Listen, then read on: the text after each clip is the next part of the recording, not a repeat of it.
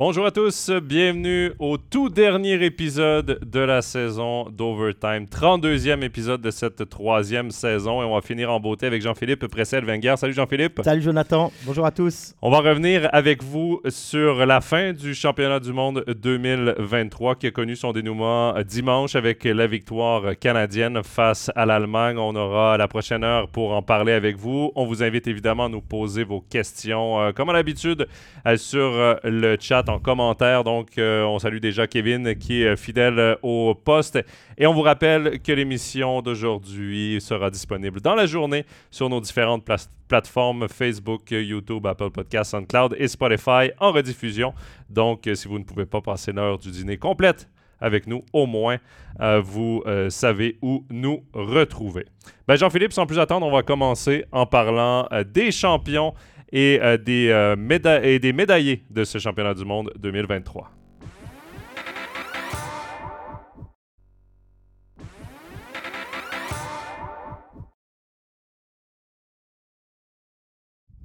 Voilà, c'était pas facile, on y est arrivé. Retour d'un long congé pour, pour, euh, pour, nous aussi, avec un petit 5 minutes de retard, avec un petit, euh, des petits soucis. Euh, mais voilà, donc tout est bon, on nous entend bien. Jean-Philippe, donc le Canada qui a remporté la médaille d'or après avoir connu un tour préliminaire convaincant dans certaines euh, occasions. Ensuite, ils ont perdu contre la Suisse et euh, contre la Norvège. Ça a été peut-être euh, l'une des plus grandes surprises de ce tournoi, mais ils se sont bien repris mhm. lorsque ça comptait. À partir des quarts de finale, on a vraiment vu la vraie équipe canadienne. Oui, exactement. ça reste une équipe C ou D, on est d'accord, on a l'habitude de ça, mais pas de surprise finalement. Hein, les voir gagner une 28e fois un titre mondial.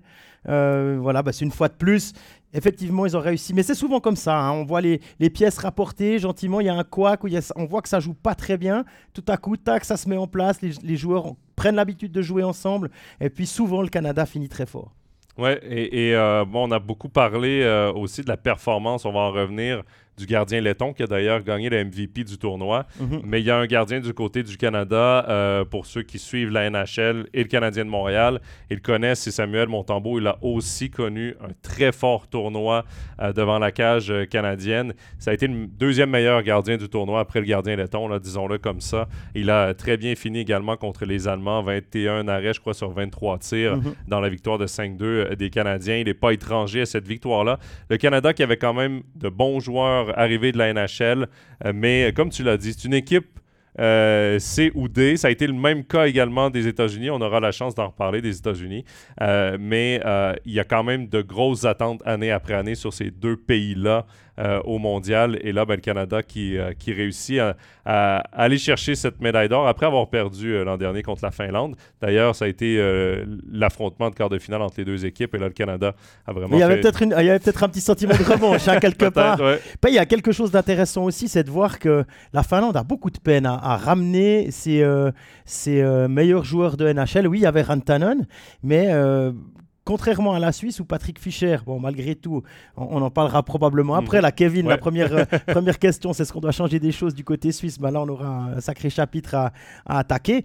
Mais euh, euh, la Finlande a de la peine à, faire venir des, joueurs majeurs de NHL. Je ne sais pas pourquoi. Je ne sais pas si tu as une réponse. Mais je trouvais ça assez, assez spécial. Enfin, ils ont été champions du monde, ils ont été champions olympiques avec cette équipe-là, quasi à peu de choses près.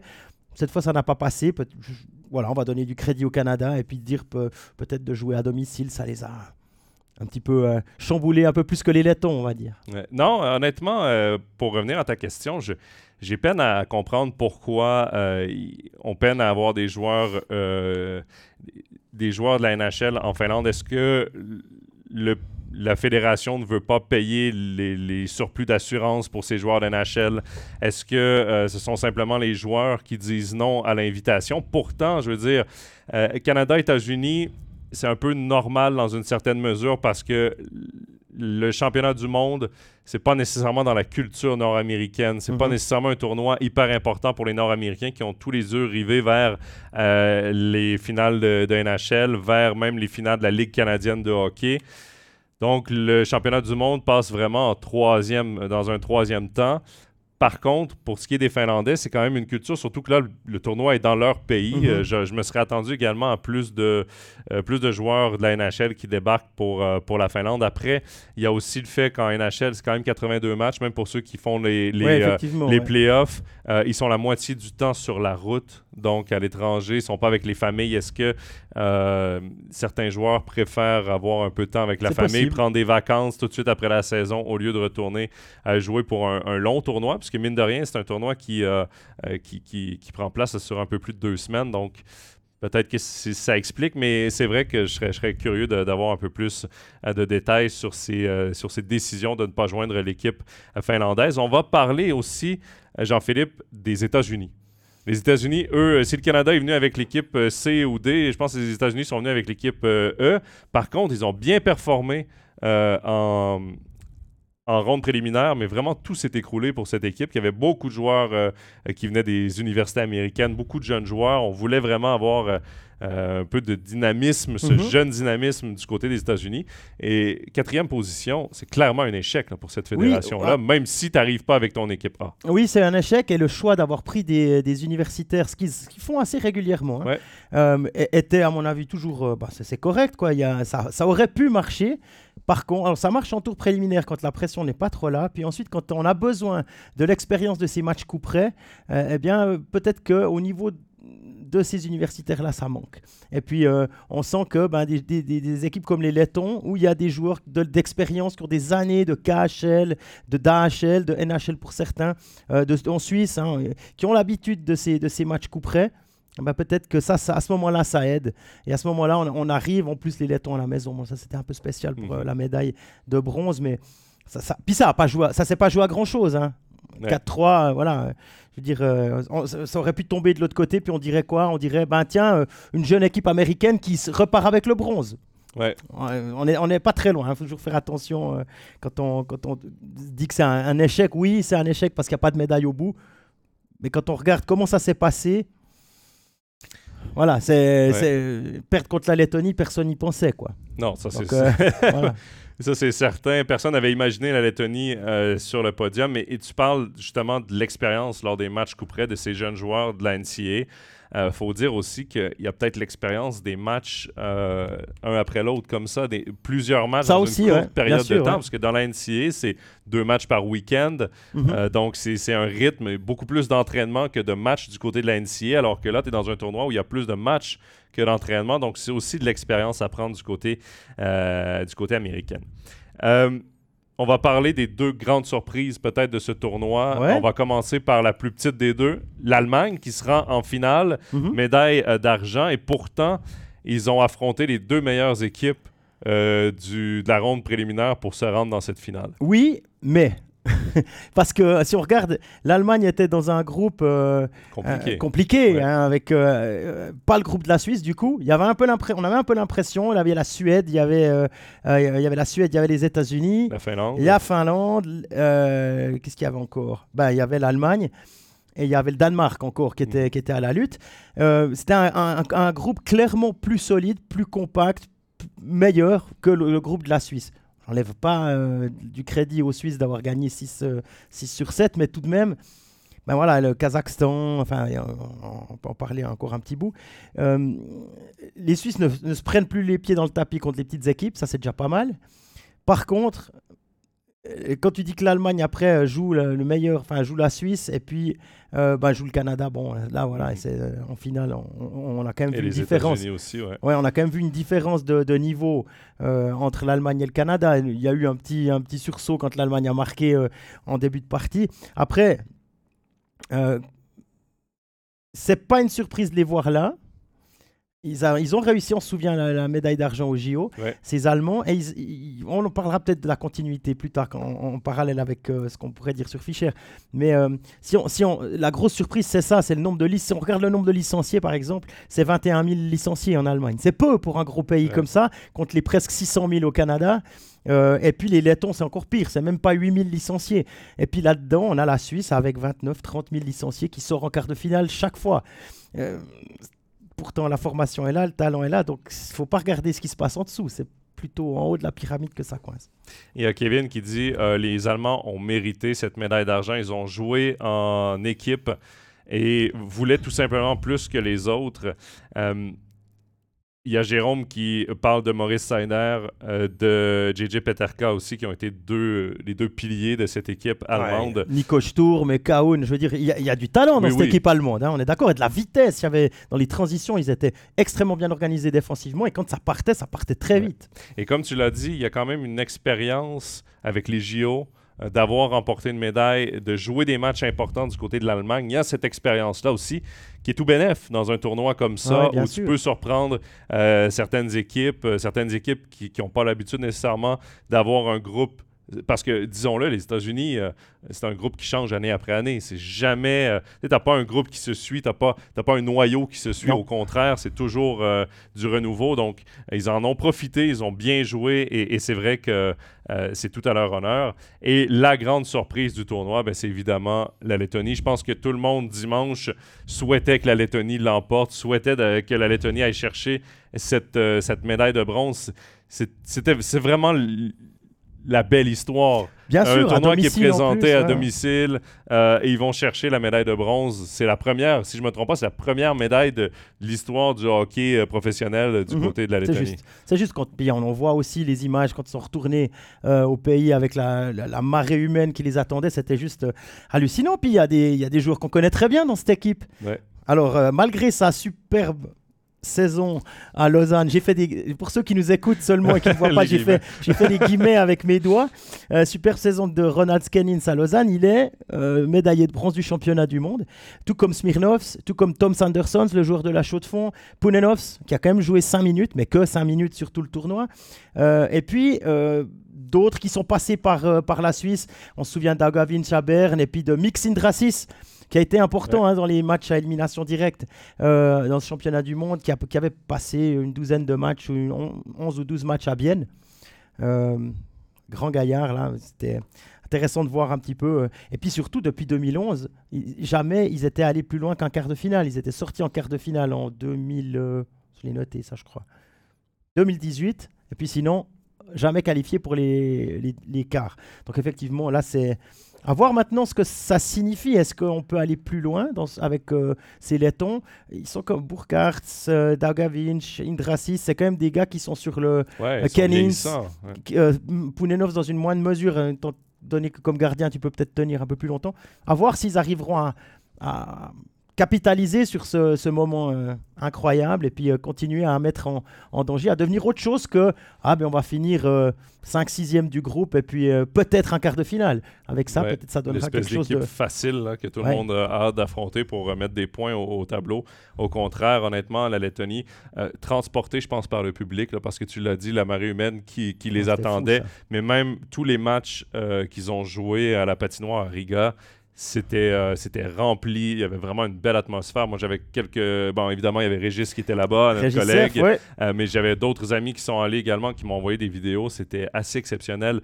Euh, parfois, on, le voit moins, on le vit moins à la télévision, cette espèce d'ambiance. Mais par contre, quand les vidéos arrivent de, des gradins, c'est assez exceptionnel, toute l'ambiance qu'il y avait et toute cette effervescence autour de l'équipe lettonne. On doit quand même parler euh, de l'équipe de Suisse qui s'est fait éliminer en quart. c'est vrai que c'est le sujet euh, un peu glissant. On doit parler de l'équipe de Suisse qui s'est fait éliminer en quart de finale euh, face à l'Allemagne. C'était jeudi dernier, donc ça fait tout près d'une semaine maintenant que cette équipe est éliminée. Je veux quand même ton sentiment sur ce tournoi pour l'équipe de Patrick Fischer. Bah, c'est un petit peu c'est un gâchis. C'est un gâchis parce qu'il y avait vraiment de quoi, il y avait de quoi faire. On a vu euh, en, phase préliminaire que euh, bah, c'est comme un peu, un peu le copier-coller de l'année dernière. C'est 6 euh, matchs sur 7 de gagner. L'année dernière, c'était 7 matchs sur 7. Première place du groupe. On joue le quatrième d'en face. On se dit l'Allemagne. C'était peut-être le moins mauvais tirage parce que quand on parle Suède, Finlande, Canada, États-Unis, bon là c'était le Canada était dans le groupe, mais bah, ouais, on se dit que c'est plutôt pas mal. Et puis finalement, euh, quand on regarde les résultats contre l'Allemagne, ben, l'histoire parlait pas tellement pour nous. Euh, L'Allemagne, de son côté, se disait Ah, tiens, la Suisse, parfait, on a l'habitude, on sait comment faire, même avec un autre coach. Euh, et puis je pense que ouais, les, les erreurs, c'est difficile maintenant. On n'est pas dans le vestiaire, on n'a pas toutes les infos pour véritablement analyser ça de manière, on va dire, techniquement impeccable. On a vu ce qui avait pu jouer, on a vu ce qui avait joué, on a vu ce qui, ce qui n'avait pas joué. Comment expliquer que Ishii Niederreiter, Fiala passe à côté d'un quart de finale? Tu as besoin de tes leaders pour battre n'importe qui, hein, l'Allemagne comprise. On a vu mhm. ensuite la suite du, du, euh, du, trajet des Allemands. Patrick Fischer prenait le blâme sur lui en disant ouais c'est ma faute j'ai pas su préparer mes joueurs pour, euh, pour ce quart de finale euh, mais ça veut dire quoi alors? Si on n'est pas capable de, de, tirer le meilleur des meilleurs au moment M ce qui est quand même la, la base pour un coach qui veut avoir du succès après si l'objectif c'est de se maintenir, alors voilà, mais c'est pas l'objectif. On parle, quand on parle avec les responsables de la fédération avant le tournoi, c'est euh, en, gros, on se contente pas d'un quart de finale. On aimerait, on vise le plus loin possible. Euh, Patrick Fischer disait, la Suisse va être une fois championne du monde. Ce sera peut-être pas avec moi, peut-être avec moi, mais voilà, l'objectif a changé. On a réussi à, construire un groupe qui peut aller titiller euh, le top 4, quoi je trouve que tu as bien raison quand tu dis gâchis parce que faut le dire, en ce moment, la Suisse, il faut, arrêter de voir la Suisse comme une équipe qui ne doit que se maintenir. C'est une équipe qui doit viser les médailles. Il y a le talent pour. C'est une équipe en ce moment top 6 mondial au championnat du monde, soyons honnêtes. Et il euh, faut en profiter de cette fenêtre-là parce que quand on regarde ce que, les, euh, ce que la Suisse fait au M20, au M18, c'est très compliqué. On voit que la relève, euh, elle n'est pas peut-être pas au niveau euh, de la Suisse en ce moment. Euh, on, va peut-être avoir manqué un petit peu de profondeur. Il y a des joueurs suisses qui des joueurs suisses en NHL qui performent bien, qui font leur place. Il en de plus en plus. Ils ne ils peuvent pas tous venir, évidemment. Certains sont blessés, certains ont des raisons familiales, mais quand même, on avait un beau potentiel de médaille. Et comme tu l'as dit, c'est du gâchis. On ne profite pas de nos occasions du côté de la Suisse. Et là, ça commence à être trop répétitif. Euh, pour, euh, pour que ce soit acceptable. Parce que des erreurs, comme par exemple les États-Unis qui perdent en, finale de bronze, euh, par exemple la Finlande qui se fait éliminer en quart de finale, ça peut arriver que ton match-up, que ton affrontement direct sur des matchs à élimination directe soit pas le meilleur pour ton équipe ou que tu passes simplement à côté de ton match. Mais là, c'est la répétition qui commence à être lourde, je pense, dans, dans, le cas de la Fédération suisse. Ouais, ouais. Après, on peut se poser la question est-ce que c'était une bonne idée de laisser euh, Kukan, euh, Genoni, Ishier, Nino Niederreiter, etc. en tribune dans le dernier match contre la Lettonie? Alors, oui, euh, d'un côté, on peut se dire euh, Nino était blessé, malade, Malguin malade, Ishier n'avait pas dormi de la nuit à cause du jet lag. Genoni Kukan, c'est les choix de l'entraîneur. Maintenant, si on bat la Lettonie, euh, enfin si la Suisse bat la Lettonie, c'est, j'étais pas sur la glace. si la Suisse bat la Lettonie, c'est, euh, on, parle peut-être autrement. voilà. Euh, après, là, évidemment, d'un autre côté, si on met les gars fatigués sur la glace pour ce dernier match qui n'a pas de, de valeur ou quasiment pas et qui se blessent, tout le monde va tomber sur le, dos de Fischer en disant Mais attendez, pourquoi, euh, pourquoi tu le fais jouer alors qu'il n'y euh, a pas d'enjeu et qu'on a un, quart de finale à jouer dans, deux jours? Après, il y, y, a la gestion de la pause. Entre la Lettonie, euh, dernier match qualificatif, et puis le quart de finale, il y a deux jours, personne n'est sur la glace quasiment. À part pour un mhm. peu patiner. Il n'y a pas eu de mise en place, il n'y a pas eu. C'est un choix. Ils ont dit Ok, on préfère miser sur la régénération ben, ma foi, maintenant, euh, voilà, quoi. On a, ça avait fonctionné une fois, là, ça, là cette fois, ça fonctionne pas. Euh, est-ce qu'il faut changer quelque chose? Ça, ça rejoint là, à peu près les gens qui nous parlent dans le chat nous, nous, nous demandent ben voilà, est-ce qu'on est toujours dans la, dans la bonne dynamique euh, avec Patrick Fischer et Lars Weibel? C'est un couteau à deux tranchants parce que les décisions dont tu viens de parler de reposer les joueurs contre la Lettonie lors du dernier match de phase de groupe, le repos entre le septième match, le dernier match de phase de groupe et le quart de finale. Si la Suisse passe, l'Allemagne, tout le monde applaudit ces décisions. Évidemment, ces deux décisions-là ont joué contre Patrick Fischer. Moi, la seule chose, la seule chose que j'aime un peu moins de ces décisions-là, euh, c'est que les joueurs, par exemple, les joueurs de NHL sont habitués à avoir un calendrier assez rigoureux à jouer aux deux jours, des fois même trois matchs en, quatre jours. Et euh, parfois, ça casse un peu le rythme juste d'avoir une longue pause. Par exemple, là, qui n'a même pas joué le dernier match, donc ça lui fait un 3-4 jours où est-ce que le, corps a le temps de redescendre un peu au lieu de rester au, top niveau. Ensuite, il y a des choses qu'on ne sait pas. Est-ce que c'est lui qui a demandé de ne pas jouer parce que là, il était plus capable de passer certaines hein? nuits, s'endormir? Euh, mais moi, j'ai un peu de difficulté avec même euh, la préparation avant le match. Euh, de l'Allemagne. Moi, j'aurais aimé qu'on garde l'intensité de la, de la, ronde. Euh, et, pourtant, les cinq premières minutes, on regardait le match ici ensemble. Les cinq premières minutes de la Suisse, on se disait waouh, ah, c'est bon, là, ils, sont, bon, ils, vont, ils, vont, ils vont manger les, Allemands. Ici, ils marquent vraiment deux goals parce qu'ils auraient pu marquer deux, trois goals dans ces cinq premières minutes. Ben, l'histoire est différente aujourd'hui, puis on n'a pas les mêmes discussions. Donc, ils ont laissé l'Allemagne revenir dans ce match. Euh, en n'ayant pas le, le, le, le, but qui fait mal. Et puis, euh, ben, ils se font éliminer ensuite. Euh, et, je pense on, on peut en parler du goal, euh, le premier goal de l'Allemagne donné par, par Robert Mayer. Mhm. Évidemment, il doit prendre la responsabilité de ce goal-là. Je pense qu'il en hein, est conscient. mais Après, la Suisse revient. Hein, la Suisse revient et ne profite pas du 5 minutes accordé par Maurice Seider avec la mise en échec sur Gaëtan Haas. Et en plus, tu profites pas de ces 5 minutes-là et le reste du match, l'Allemagne avait plus son meilleur défenseur et t'en profites même pas. Donc, c'est deux, deux chances complètement ratées par la Suisse. Donc, quand on met tout ça bout à bout, ben, ça explique cette défaite-là contre, contre l'Allemagne. Je pense que c'est même plus une question de, de mental, de ah, les Allemands ont rentré dans la tête des, des Suisses. Ça, je pense que c'est vraiment des opportunités ratées par l'équipe de Suisse qui auraient changé tout simplement l'allure du, du match et, et, et le résultat final. Puis on fait quoi avec ça alors, Jonathan? Ben, honnêtement, est-ce que le statu quo est acceptable? Est-ce qu'on peut se permettre euh, parce que là, les résultats avec Patrick Fischer, ça commence à tarder. Oui, il y a eu un résultat dès le début quand il est arrivé, mais là, ça fait plusieurs trois années. Trois ans après, quand même. Trois, oui, mais ce que je veux dire, c'est dans ses premières, dans son premier mandat, dans ses premières années, mais ensuite, depuis, ça tarde. Euh, ça commence à, à, faire beaucoup de temps et on arrive toujours au même constat. L'équipe suisse a une bonne équipe de tournoi à la ronde. Mais lorsque ça commence à être sérieux, on s'écroule. On n'a pas d'espèce de, sentiment d'urgence. Moi, c'est ce que j'ai senti dans le match contre les Allemands. J'avais l'impression que la Suisse se faisait contrôler, mais jamais euh, avait le petit élément déclencheur, le petit sentiment d'urgence. Est-ce que du 109, à un moment donné, on ne peut pas tout mettre sur la faute de Patrick Fischer. Ça, je ne suis pas d'accord de, pointer qu'une seule personne dans une défaite collective. Mais est-ce qu'un nouveau message, est-ce qu'un renouveau dans cette, euh, dans cette équipe-là avec le même groupe pourrait faire du bien?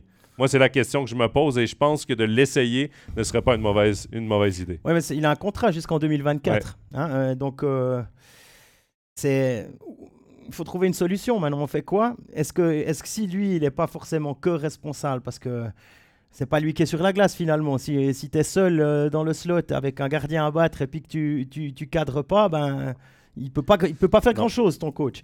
Euh, une des solutions qu'on pourrait éventuellement envisager, alors il y a ce truc de la, de la fédération qui dit Swissness. On veut rester avec un entraîneur suisse. En tout cas, la mhm. philosophie qui a été mise en place pour aller jusqu'au bout du mondial 2026 qui aura lieu à Zurich et à Fribourg. Euh, mais si on enlève Patrick Fischer et puis qu'on veut rester dans la Swissness, on met qui? Alors déjà, un, si on enlève Patrick Fischer du poste de coach, ok, mais tout ce qu'il a construit, il a réussi. Il sait parler aux gens de NHL. Il a construit une philosophie. Il est un, on va dire un ambassadeur de l'équipe de Suisse aussi euh, à, l'extérieur, pas seulement sur un plan technique, mais aussi communication, etc. C'est un personnage. Patrick Fischer, il a joué en NHL, etc. Il a été coach, il a, il a, il a été champion de Suisse. Etc. Bon, pas, pas comme coach, mais il y a, y, a, quand même. Ce serait dommage de, de, de prendre Patrick Fischer puis de l'enlever complètement de l'équation. Alors qu'est-ce qu'on peut faire? Si on l'enlève du poste de coach, on met déjà un, on met qui?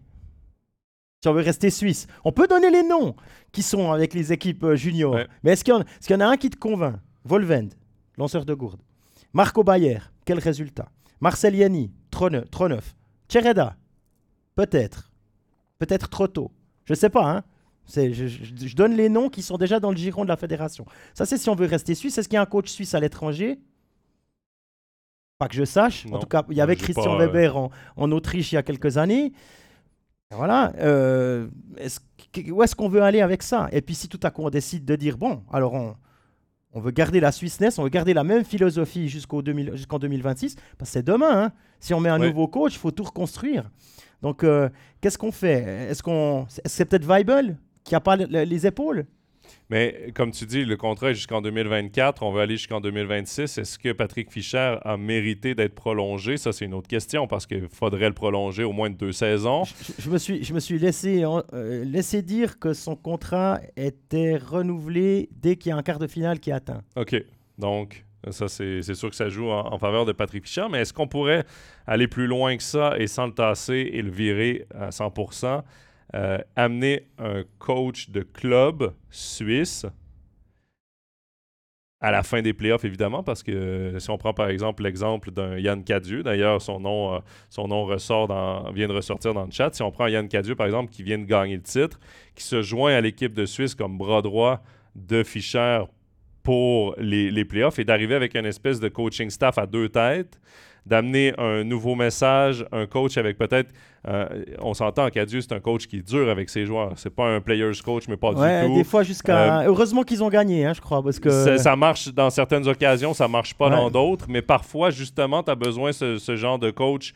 Euh, puis justement, ben, on vient d'enregistrer Overtime NHL, puis on mhm. parlait du, coach de Vegas. Tu vois, à Boston, ça marchait super bien, Bruce Cassidy, mais à un moment donné, ce sont les joueurs qui ont dit nous, on reste pas si lui reste, on n'est plus capable de sa méthode. Ça marche pas à long terme, ce genre de méthode mhm. de coach dur. Par contre, ça marche à court terme. Est-ce que dans un tournoi de deux semaines, deux semaines et demie, un coach, et là, euh, on, parle de Cadieux parce que son nom est revenu dans le chat, mais est-ce qu'un coach comme Yann Cadieux, qui est assez dur, euh, pourrait avoir un effet bénéfique dans la structure de la Suisse avec Patrick Fischer sans l'enlever parce que tu as raison sur ce qu'il dit, sur ce que tu dis. Les, joueurs de NHL viennent.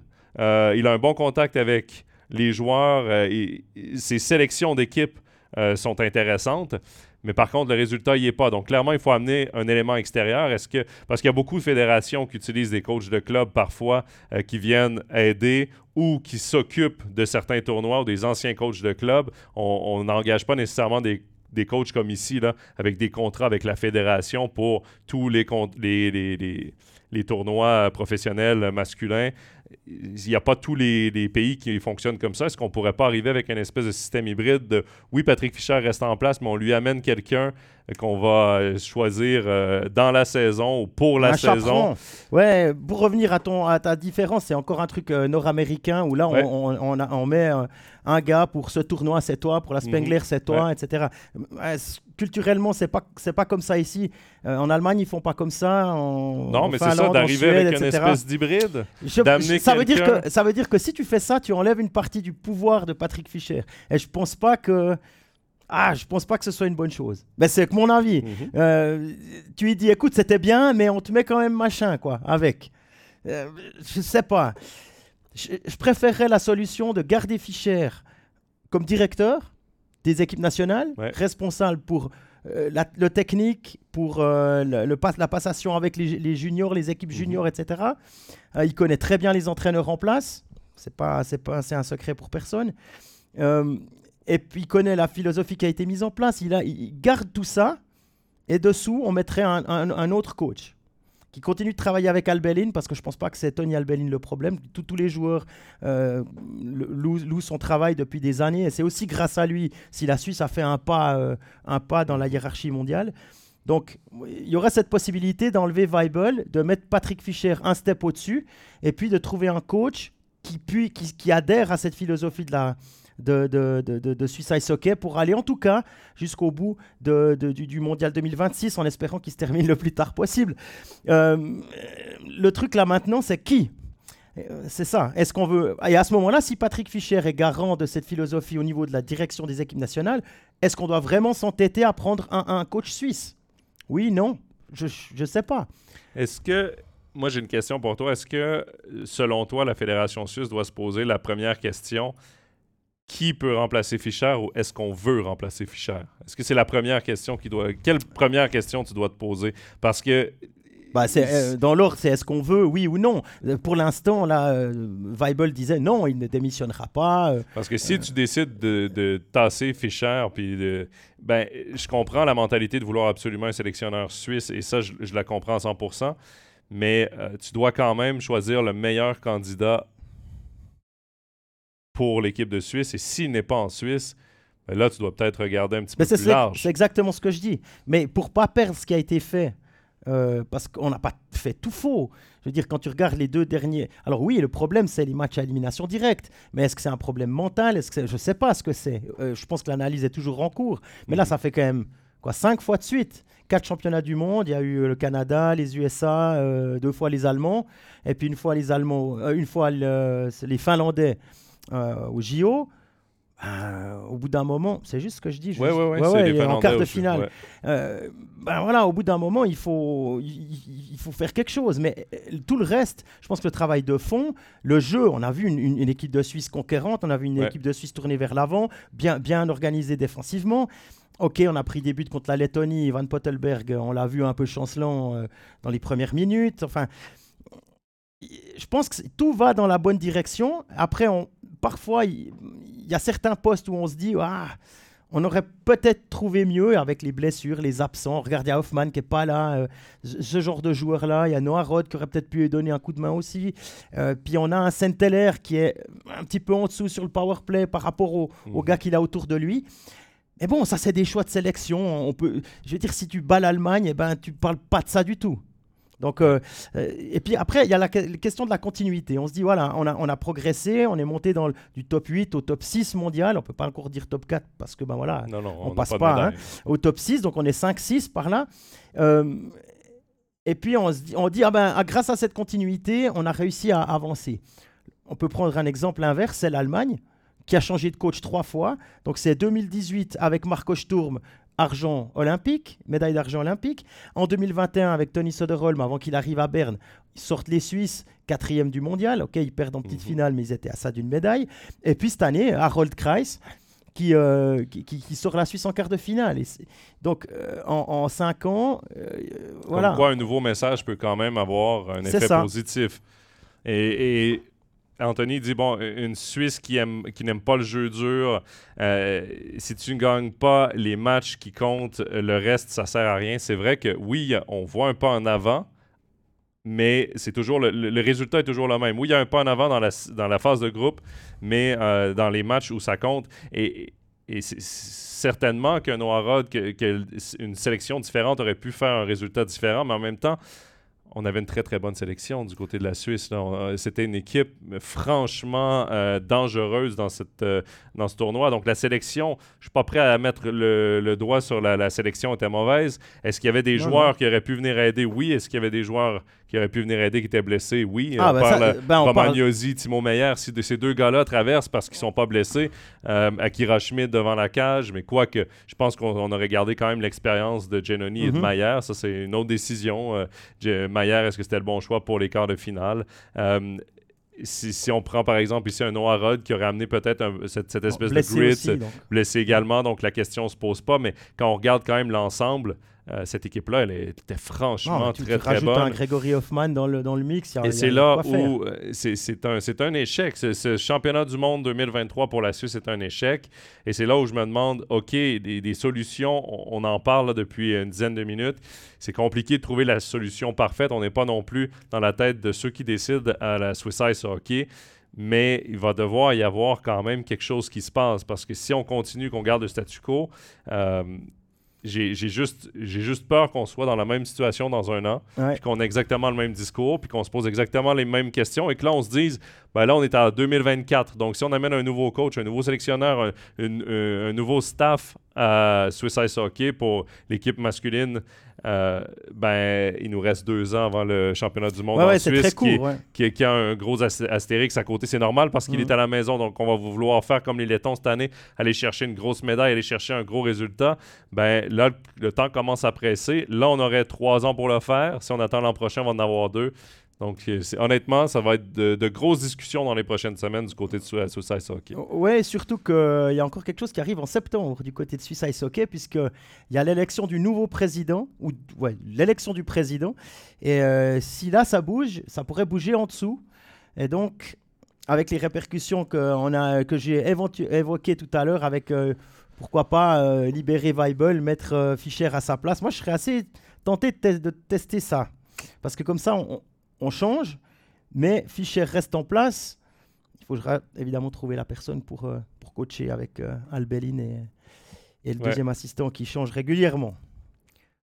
C'est vrai que c'est habituellement, bon, quand, il y a quelqu'un qui arrive à la tête d'une fédération comme la Swiss Ice Hockey, va essayer de mettre un peu les personnes qui, ouais, ça dépend. Qui, vont le mieux avec lui, on il peut pas, il peut pas décider tout seul, hein, évidemment. mais, il va vouloir quand même essayer de placer euh, ses personnes de confiance où il peut les, les placer. Et c'est là peut-être qu'on va avoir le plus de changements. Mais je, suis quand même d'accord avec toi que Patrick Fischer, avec le travail qu'il a fait, doit rester quand même dans euh, l'organigramme mais peut-être que son rôle pourrait changer. Et euh, moi, je suis d'avis, puis comme tu l'as prouvé avec, ben, euh, ça dépend aussi de chaque équipe, chaque club et tout, mais c'est vrai que l'Allemagne, en changeant de, coach, euh, réussit quand même à aller chercher des résultats puis à aller chercher des médailles qui parfois sont, ne sont pas attendues du tout. Donc. ça, c'est ce qui se passe un peu hors glace, mais quand on regarde sur la glace, pour, on se disait, mais comment on a pu perdre, enfin, comment la Suisse a pu perdre ce match contre l'Allemagne alors qu'elle avait bien entamé le truc? Une des raisons, c'était les duels. Ils ont, gagné leur, ils ont gagné leur duel contre le Canada, ils ont dû gagner leur duel contre la Tchéquie, etc. Et là, c'était, mais je sais pas, mais 1, 1, 3 sur 10, c'était, pour eux, mais ça suffit pas pour gagner un match de hockey. Quoi. Anthony a une très bonne question. Il pose tout simplement la question pourquoi ne pas donner le poste à Albelin Est-ce que tu serais prêt, toi, à le voir euh, prendre euh, plus de responsabilités au sein de l'équipe? Deux choses. Est-ce qu'il est suisse? Non est-ce qu'on veut garder un Suisse? Ça, ça mhm, dépendra un petit peu. Puis deux, est-ce qu'il veut? Qu'il semble que c'est plutôt un, gars qui travaille volontiers euh, beaucoup, très bien, mais plutôt dans, dans le rôle d'assistant. Euh, plutôt côté défenseur évidemment après ça en immense carrière NHL mais je sais pas ça dépendra de la fédération si on veut continuer dans la philosophie on veut un coach suisse alors c'est non euh, si c'est pas une question de compétence, hein, là on est d'accord. Hein. Mhm. Mais au bout d'un moment, euh, qu'est-ce qu'on veut? Est-ce qu'on veut faire un step supplémentaire? Et si on n'a pas le, et si on n'a pas ce qu'il faut comme coach pour que l'équipe fasse un step supplémentaire, eh ben allons le chercher ailleurs. Parce que l'objectif c'est pas de gagner avec un coach suisse. Je veux dire, si la Suisse est championne du monde avec un laiton à la barre, ben tant mieux quoi personne ne dira rien. Exactement. Il y a Kevin qui dit, euh, en parlant euh, d'Albelin, ce serait intéressant et lui adjoindre un assistant coach qui connaît les Suisses, comme par exemple René Matt. Euh, ça pourrait être une bonne option. René, d'ailleurs, qui a de l'expérience avec l'équipe française au mondial. Euh, c'est euh, lui qui euh, s'occupait des défenseurs de l'équipe de France jusqu'à, jusqu'au dernier mondiaux en 2022. C'est lui quand même qui a décidé d'arrêter pour, pour cette année. Donc, est-ce que lui pourrait être intéressé? Il faut rappeler que oui, René Matt, c'est un Québécois, mais il a quand même maintenant la double nationalité. donc, on peut quand même le considérer parmi les entraîneurs suisses il y a beaucoup, évidemment, euh, de spéculation. Je comprends quand même, euh, et je pense que tu, tu seras du même avis, Jean-Philippe, je comprends la frustration des gens par rapport ah à ce résultat décevant de la Suisse. elle était énorme. Là, évidemment, la poussière retombe. Nous, on, est très calme. Je pense que si on avait fait l'overtime jeudi ou vendredi dernier, on aurait peut-être été un peu plus tranchant. Là, évidemment, on est, on est un peu plus... Euh, évidemment, on, construit des attentes énormes quand on gagne 6 matchs sur 7. Puis après, il y a ce petit quoi contre la Lettonie où on se dit « Ah, mais non, ça ira. Les gros sont dans les tribunes, donc ils vont revenir. Ça va, ça va le faire. » Et puis, euh, puis évidemment, alors après, c'est la, déception. Puis tac, tac. Mais à 2 à 1, on a vu que le 2 à 1, là, c'était, on s'est dit, ouais, c'est bon. On, on, peut ranger, on peut plier. Ouais. Dommage, mais vivement l'année prochaine. Ouais, vraiment dommage, mais tout de même. Euh, Puis l'Allemagne aura, j'y pense maintenant, mais en 2027, c'est l'Allemagne qui aura le, le, championnat du monde. Et là, je pense qu'il y aura des fan zones intéressantes aussi. Oui, certainement. certainement. En espérant que euh, cette espèce de complexe là, qui est en train de s'installer de la Suisse contre l'Allemagne ne durera pas trop, trop longtemps. Ben, ça, a été, euh, ça a été quand même un plaisir de vivre cette compétition hyper intéressante sur MySport. C'était la première année qu'on diffusait les matchs en intégralité de la du, championnat du monde. Euh, je pense que vous avez été plusieurs à, être euh, fidèles au poste, à suivre surtout les matchs euh, de la Suisse. Ce devrait être le cas également pour les prochaines années. Donc, à suivre sur MySports, cette compétition du championnat du monde 2000, 2024, ben, évidemment, l'année prochaine. Et ben, je pense que peu importe qui sera derrière le banc, Jean-Philippe, avec la Suisse dans le top 6, on peut le dire ouvertement, cette Suisse-là est dans le top 6. Je pense que pour l'année prochaine, c'est encore une fois de se rendre en demi-finale et d'espérer une médaille pour cette équipe. Il n'y a pas d'autre objectif non, je crois pas, non, à avoir. Non, non. Fait gagner peut-être que 5 matchs sur 7. Euh, et en gagner un quand en gagner un après, peut-être. ouais, ça, non, mais effectivement, c'est, je pense que ça, l'équipe est aussi quand même très différente avec ou sans les, les apports euh, nord-américains. Donc, euh, on ne va pas non plus espérer que les Suisses se fassent éliminer tôt dans les playoffs de NHL juste pour les avoir là. Hein. On, on, serait aussi tout content de voir un Suisse en finale de, de National Hockey League. Quoi. Ouais, Ou plusieurs. Ouais, ben c'est ça, là, tu dis plusieurs. Quand même, les Devils qui sont en ascension aussi du côté de la NHL. Donc, est-ce qu'on va revoir l'an prochain Ishier, Sigenthaler, Schmid ou Meyer s'ils signent évidemment avec les Devils? Mhm. Ça, c'est d'autres questions. Donc, euh, oui, c'est dommage de ne pas avoir profité de cette fenêtre où on avait quand même beaucoup de joueurs. C'est la même chose pour Fiala avec les, les Kings de Los Angeles, une équipe euh, qui est de plus en plus euh, dangereuse et qui a beaucoup de potentiel. Donc, à voir à quoi ressemblera l'équipe la, saison prochaine, mais peu importe, on a un championnat et une qualité de joueurs suisses euh, qui évolue ici en Europe qui est très, très forte. et si on peut jumeler à ça des joueurs de NHL, je pense qu'on on ne peut pas avoir autre chose qu'un espoir de médaille pour euh, la Suisse pour les prochaines années. Malgré l'élimination en quart, il y a quand même un gars qui m'a surpris euh, positivement, c'est Marco Miranda. Ouais. Marco Miranda, que la première fois qu'il avait été appelé en équipe de Suisse, c'était pour un tournoi, euh, pour un, camp avec les youngsters et tout ça, qui, de, développement.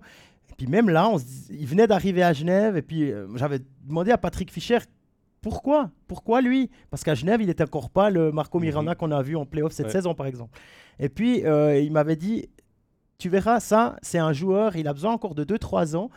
Tu verras que ce sera un des meilleurs joueurs de, de, sa génération euh, avec l'équipe de Suisse.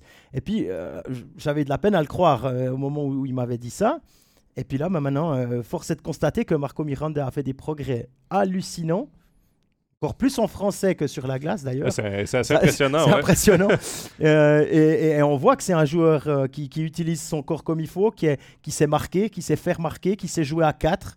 Euh, qui, qui, peut être pas désagréable sur un power play si vraiment faut remplacer. Mhm. ouais, vraiment, il m'a, il m'a plu. Et puis il était dans cette ligne avec avec As, si je me trompe pas, où, ouais, où ça, ça fonctionnait bien.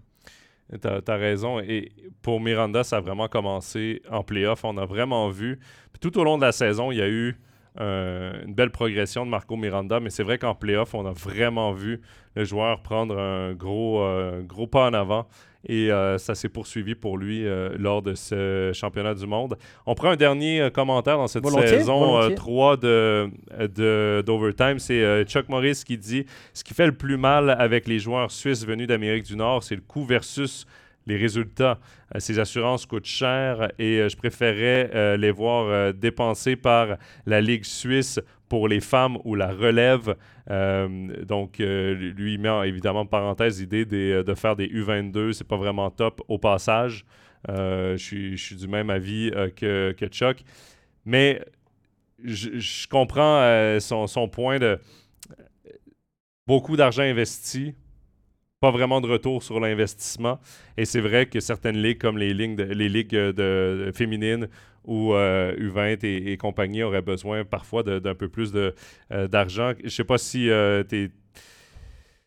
En même temps, on a une médaille aujourd'hui, puis on dit que c'est de l'argent bien investi du côté des, ben joueurs des NHL. Je pense que quand tu as la chance d'avoir des joueurs de NHL qui veulent venir à ce mondial, surtout que la Suisse n'a pas non plus, euh, comme la Suède, 80 euh, joueurs euh, de, Suédois en NHL.